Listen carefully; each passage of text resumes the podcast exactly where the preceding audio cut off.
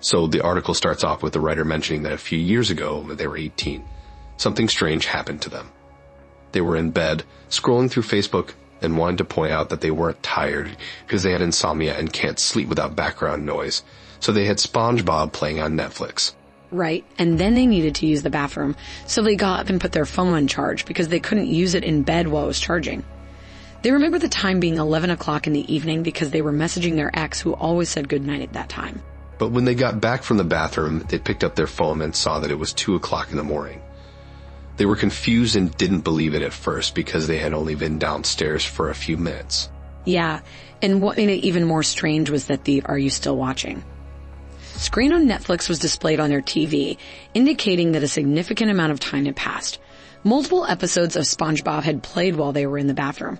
The writer tried to find an explanation for what happened by posting on Reddit forums, but no one could give them a reasonable answer. They couldn't understand how they lost three hours and what happened during that time. And even though there weren't any ghosts or danger involved, it was still a terrifying experience for them.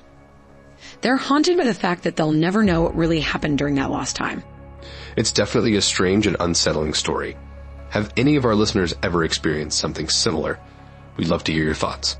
Absolutely. Feel free to share your own stories or any possible explanations you might have.